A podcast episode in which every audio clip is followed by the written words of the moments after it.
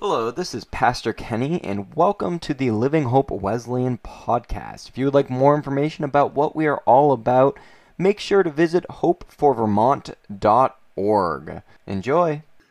As we continue, we just uh, thank God for his faithfulness, and we thank you for your uh, giving of tithes and offerings. Just what um, what a sacrifice that can be, but also the obedience that is just to give as God has given to us and respond in obedience uh, to Him. Uh, some of you may have noticed this baby bottle, and this is just a reminder that we had uh, CareNet, Central Vermont Crisis Pregnancy Center, that we are raising funds for. If you were able to uh, send a check or fill a baby bottle with coins, you can certainly mail that to the address behind me and uh, support them in that way. So, um, once more, we thank you so much for being a part.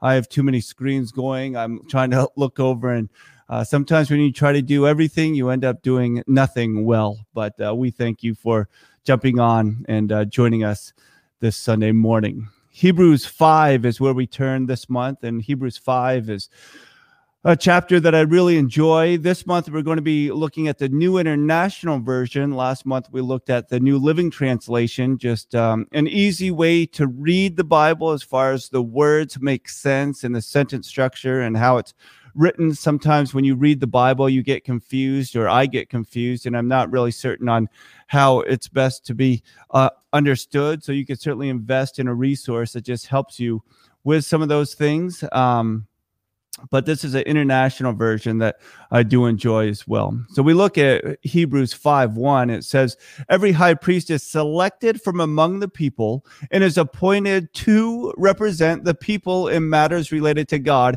to offer gifts and sacrifices for sins. One thing that really stood out to me is that there's a threefold responsibility for that high priest, for that mediator, for that one that intercedes on behalf of others. And God, I believe, is calling us to intercede on behalf of others, but we need to understand that we've been selected, appointed to represent God to others. You've been selected, you've been called on, you've been called out, you've been put uh, with a purpose on your life, appointed to represent Jesus to others, that they might know his hope, his truth, his forgiveness, his healing. Sometimes I listen to my sermons and I feel like, man, Jeff, you say the same thing every single Sunday, which I do need to improve on. But other things I believe God would have us learn and understand and relearn and really apply to our lives that God loves us so much that he does not want us to remain in those sinful habits that continue, but God wants to call us out so we can live differently, that he selected us, appointed us to re- represent him in a very, very special way. This is what he wants us to do and to be a part of. We look at Hebrews 5 2, which says, He, God, is able to deal gently with those who are ignorant and going astray, since He Himself is subject to weakness. He himself, Jesus, was subject to temptation, subject to hunger, subject to pain. Jesus went through this difficulty, and he is saying, deal gently with those who are ignorant and going astray.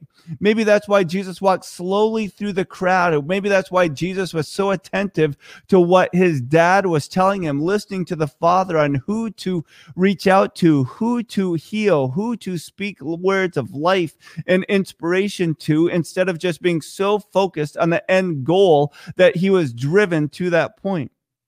He was driven to do the will of the Father that he knew it meant to sacrifice his life. But along the way, he took time out for those distractions we think from that end goal, but God used to develop in Jesus a testimony for us. I think it was John Maxwell that said too many people set goals, but once that goal is accomplished, they don't know what to do. And yes, once you set a goal, you set another goal, but he suggests that we look at growth. If all we focus on is, I want to grow each day in a particular uh, specific, then you can grow in that aspect. You want to be better with your finances, whether it's your health, whether it's your weight, whether it's strength, whether it's uh, in reading and developing your mind and resources. You just want to grow instead of, well, I just want to read a book this month. Well, once that book's done, maybe it's semantics, but I just like that way of putting it that we want to grow and not just accomplish a single goal. And that's how Jesus lived. And looking at verse two, he is able to deal gently with those who are ignorant and going astray.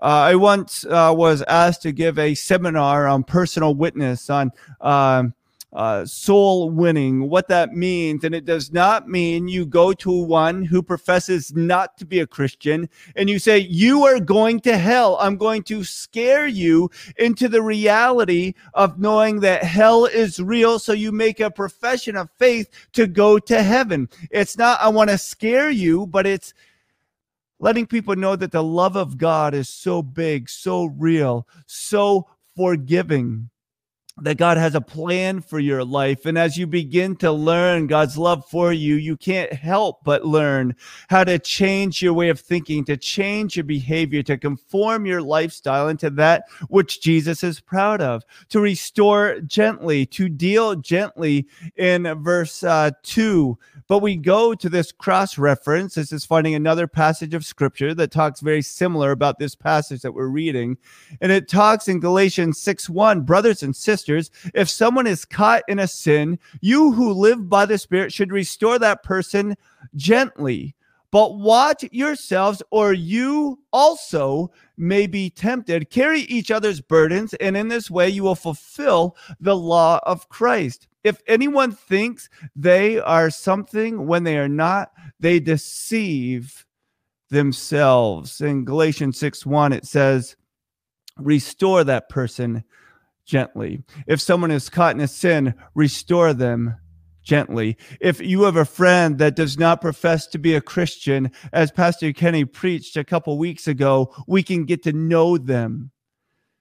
There's a um I forget her name now. I should have written it down. I believe the last name is Butterfield. No, it's not Dan and Laura Butterfield, but it's a woman that practiced a lifestyle that we would uh, have a concern about but she started to meet with a Christian pastor and his wife. And she said what led her to the truth of Jesus was not the fact that he invited her to church, because the pastor and his wife did not invite her to church for over a year. During that year of meeting with her each week, having her over for dinner in their homes, they did not say, Do you want to become a Christian? But in that year, that 12 months, that 52 weeks of meeting together, they just got to know this person, and this person said, I felt as though they genuinely cared for me. Restore each other gently, because that's how I would like to be restored as well. So he is able to deal gently with those who are ignorant and going astray. This is how God wants to use us to restore others that are ignorant and going astray. Sometimes you cannot solve ignorance. I remember saying when I had that telecommunications job, often I'd be on the telephone and I'd say, Excuse my ignorance. I have no idea what I'm talking about, or I don't even know what to do. But now I think God would have us say, Educate my ignorance based on the truth of your word, on the love that you have for all people, that we would restore gently those that are ignorant or those that are going astray, those that are walking in a way that they should not, that we would restore those that are going astray gently by coming alongside, by interceding, by even giving gifts. What is the point of when we are enabling or empowering bad behavior? Well, I believe, and I think you could prove it by scripture, that's the point when we start talking about things other than Jesus that bring healing. If we say, just stop that, don't do that, instead of know God's love, get into his word, understand his forgiveness. We move on to I'm sorry, we move on to Hebrews 5 3. Hebrews 5 3. This is why he has to offer sacrifices for his own sins as well as for the sins of the people. This is talking about Jesus and when Moses had to do this as well as they were uh, going through the wilderness. This is why he has to offer sacrifices. We want to know why. What is the purpose? Well, the purpose is found in Romans 12. It says, I urge you, brothers and sisters, in view of God's mercy, to offer your bodies as a living sacrifice, holy and pleasing to God. This is your true and proper worship. We choose to do things that reveal Jesus, even when it sacrifices our own rights or desires. We choose to live differently, that God might use it in some way to reveal himself to others, that they would know that God's love is real and for them by maybe a handwritten card or a text message or just a word of thanks and gratitude. Maybe it's just our attitude that as we go forward, we don't talk negatively about people, even if it's true or when it's true. We choose to display Jesus like the curtain being pulled back on a stage. We reveal the love of Jesus. How do you do that? Well, do not conform to the pattern of this world, but be transformed by the renewing, the changing of your mind, the growth of what God has said in His Word, making it real and applicable in your own life. Then you will be able to test and approve what God's will is, His good, pleasing, and perfect will. For by the grace given me, I say to every one of you, do not think of yourself more highly than you ought, but rather think of yourself with sober mind, sober judgment, in accordance with the faith God has distributed to each of you. So we don't think because we're a Christian, we don't think because we've been saved that it's anything special. It's it's a reality and you hear stories of this, whether it's uh, those involved in a plane crash and they survive, but others do not. Those involved in a war or combat and they survive, and someone else doesn't. Those involved in a vehicle accident and they survive, but others don't. It's kind of like uh, you have remorse for being alive. But it it drives you, it should drive you with a greater gratitude that for some reason, I don't know why, I'm not proud. I don't deserve to live. I don't deserve this reward. But you begin to walk humbly and gently so you can display God's love and truth to others in a real and practical way. It's walking humbly, knowing that God has set you apart for a purpose, not that you think that you are better than anyone else in Hebrews 5 4, and no one takes this honor on himself, but he receives it when called by God, just as Aaron was. Aaron did not want to do the task that God was asking him to do. Maybe God is wanting you to make a decision or to go and take a step that you do not want to do, but God has called you. God has seen in you something that he put in from conception. You were created for this purpose. God has called you. You are called by God. You might even say, I'm not even a Christian. What are you talking about?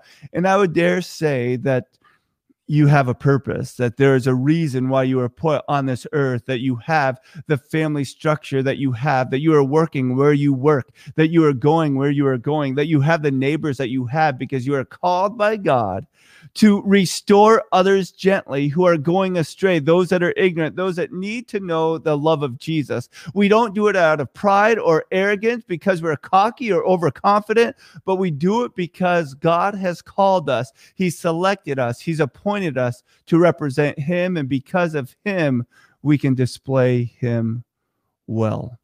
You're selected, you're called by God as Aaron was. And that can be a deep dive. And so look into the Old Testament, get a study Bible where you can research scripture. So you don't just read for face value, but you start to understand the context and the content and the references that are made throughout scripture. And that builds your faith.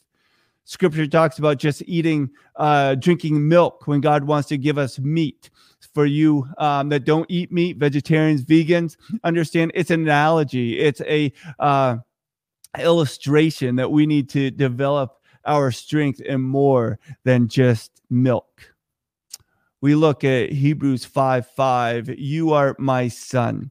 In the same way, Christ did not take on himself the glory of becoming a high priest, but God said to him, You are my son. Today I have become your father. And for anyone out there that's listening, that's watching, maybe after the fact, and you're listening on the podcast, Living Hope Wesleyan, or somebody sent you the link on the YouTube channel, Living Hope Wesleyan Church, and you just feel like, man, I feel as though God is drawing me. I didn't even think I believed in God. I didn't even know if there was a higher power. I just thought it was based on what I did, what I accomplished, but you just know that there is something out there. You might say a mystical force. And as you start being led by the truth, you realize that what you're desiring, what you're going after, is God the Father to call you his son, his daughter, his friend, his child. You are my son we look in John 6 35 through 40. Then Jesus declared, I am the bread of life. Whoever comes to me will never go hungry. Whoever believes in me will never be thirsty. Now, this is not the prosperity gospel. This is not saying that if you follow Jesus, you're going to be rich, wealthy, and wise. This is saying that deep within your soul, in your spirit, to the very core, God cuts you. It's called diaprio in the Greek, cut to the core, where Jesus says, Whoever comes to him will never go spiritually hungry, will never go spiritually thirsty, will know that deep resonance within them, why they're created, the truth that Jesus has for them. But as I told you, you have not seen me, and still you do not believe. All those the Father gives me will come to me, and whoever comes to me, I will drive away. This is not because you chose, but God created you with this reason. And it's a little confusing, I have to admit. Like, oh, I want God. Well, God's saying, only because you recognized I first loved you through that sacrifice. For I have come down from heaven, not to do my will, but to do the will of him who sent me. Jesus came to do the will of the Father. Jesus is calling us to do the will of the Father. And this is the will of him who sent me, that I shall lose none of all those he has given me, but raise them up that last day. For my Father's will is that everyone who looks to the Son and believes in him shall have eternal life, and I will raise them up that last day. Jesus is inviting us into this reality that we can show Jesus to others. We don't have to be concerned by political division on how we talk about Jesus or the truth of God because the truth of Jesus is not Republican, Democrat, uh, libertarian or independent. The truth of Jesus is the love of God that shows that He is for those that have breath in their lungs. God is for those, and we can be for Him and just share His love and His hope with one another. As we look at Hebrews 5 7. In another passage, God said to him, You are a priest forever in the order of Melchizedek. While Jesus was here on earth, he offered prayers and pleading with a loud cry and tears to the one who could rescue him from death. And God heard his prayers because of his deep reverence for God. And the New King James Version, it talks about the vehement cries, the vehement cries of Jesus. This was in the Garden of Gethsemane. This is when Jesus was facing death. Jesus gave himself up that we might have life. We find this in Luke 22, Luke 22, 41 through 45. Jesus withdrew about a stone's throw behind them, knelt down and prayed, Father, if you are willing, take this cup from me, yet not my will, but yours be done. An angel from heaven appeared to him and strengthened him. And being in anguish, he prayed more earnestly, and his sweat was like drops of blood falling to the ground. This is the intensity that Jesus was facing, knowing what God had called him to do, knowing that he and himself did not want to do it, but it was not about his own life. It was about being obedient to Jesus. This has a term. This is a medical term uh, verse 45 says, When he rose from prayer and went back to the disciples, he found them asleep, exhausted from sorrow. They too were exhausted from sorrow, but Jesus was suffering uh, hemoptysis. It's a rare condition in which a human being sweats blood. There is a uh, story told by Leonardo da Vinci described who described a soldier who had sweated blood before battle. You can go to that website and find that there. It's not just a biblical reference, but this is a medical reference of what was taking place, what Jesus experienced. And this is something that he did not want to do the will of the Father. And he was just in pain, vehement cries. He was in anguish, saying, Jesus, I don't want to go through this. This is not what I want. So it is okay if Jesus' own son said, God, I don't want to do it if our response is, Jesus, not my will, but yours be done. Hebrews 5 7 through 8. During the days of Jesus' life on earth, he offered up prayers and petitions with fervent cries and tears to the one who could save him from death, and he was heard because of his reverent submission. Son though he was, he learned obedience from what he had suffered. He learned obedience from what he had suffered. He had learned obedience from what he suffered, from his circumstances. We can learn as well from what we are going through that God is teaching us something, how to live. James 1 2 2 through 4. Consider it pure joy, my brothers and sisters, whenever you face trials of many kinds, because you know that the testing of your faith produces perseverance. When you're training, whether you're on a diet, whether you're whenever you're going through something, it is not fun for your body, but you know that you are growing. You know that the end result is leading to something better. Let the perseverance finish its work so that you may be mature and complete, not lacking anything. This is what God is saying is available for us. And once made perfect, he became the source of eternal salvation for all who obey him and was designated by God to be high priest in the order of Melchizedek. He was made perfect. He was the source of eternal salvation. This is what God is reminding us that through his own son Jesus, who endured such pain, scorning its shame for the sake of us that we might have salvation, healing, hope, peace, joy, love, that through the difficulty we might know that He's the source of our salvation. This is the great hope that we have that Jesus endured and he was made perfect because he was made perfect. He's a source of eternal salvation because he's a source of eternal salvation. We too can experience eternal life eternal life. That doesn't just mean when you die you receive eternal life but eternal life that now we can know that jesus said well we find in john 19 30 when he had received the drink jesus says it is finished. With that he bowed his head and gave up his spirit. He did not say i quit but he said it's complete. It's done my life has been given so that eternal life might be had by everyone that believes. This is what we find Jesus saying. So perhaps whatever we are going through, God is saying, allow it to develop perseverance so that you might relate to Jesus in a special way and know his truth and his love that is for us. It is finished it is finished. and yeah, the sermon is finished right now. But with great hope that we know the truth of Jesus, who endured with vehement cries that said, Daddy, no, I don't want to go through this. This is too difficult for me. But if you're saying, In my weakness, you will make me strong and get me through, then I will choose to be obedient to you. Then, God, Savior, Lord, I choose to follow you.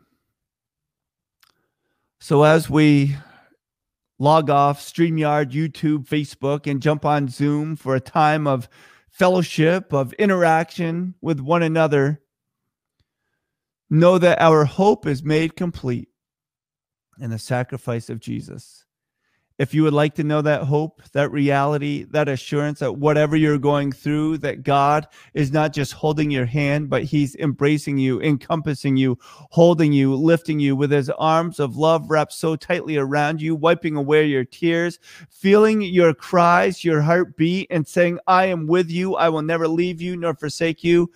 Say, Jesus, I believe in my heart and I confess with my, my mouth that you are Lord, and I want you to develop your perseverance in me. Jesus, we say thank you for loving us.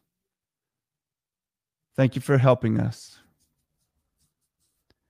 And in the unknown, in the trials, in the pain, we are crying, if there's any other way, Jesus, do it. But if this is the journey, if this is the way that you are wanting us to take, may we reveal and display your strength, your salvation, that it would be known in us and shared with others. We thank you, Jesus. We thank you, Father. And it's in your name we say, let it be done. Hopefully, we'll see you over on Zoom.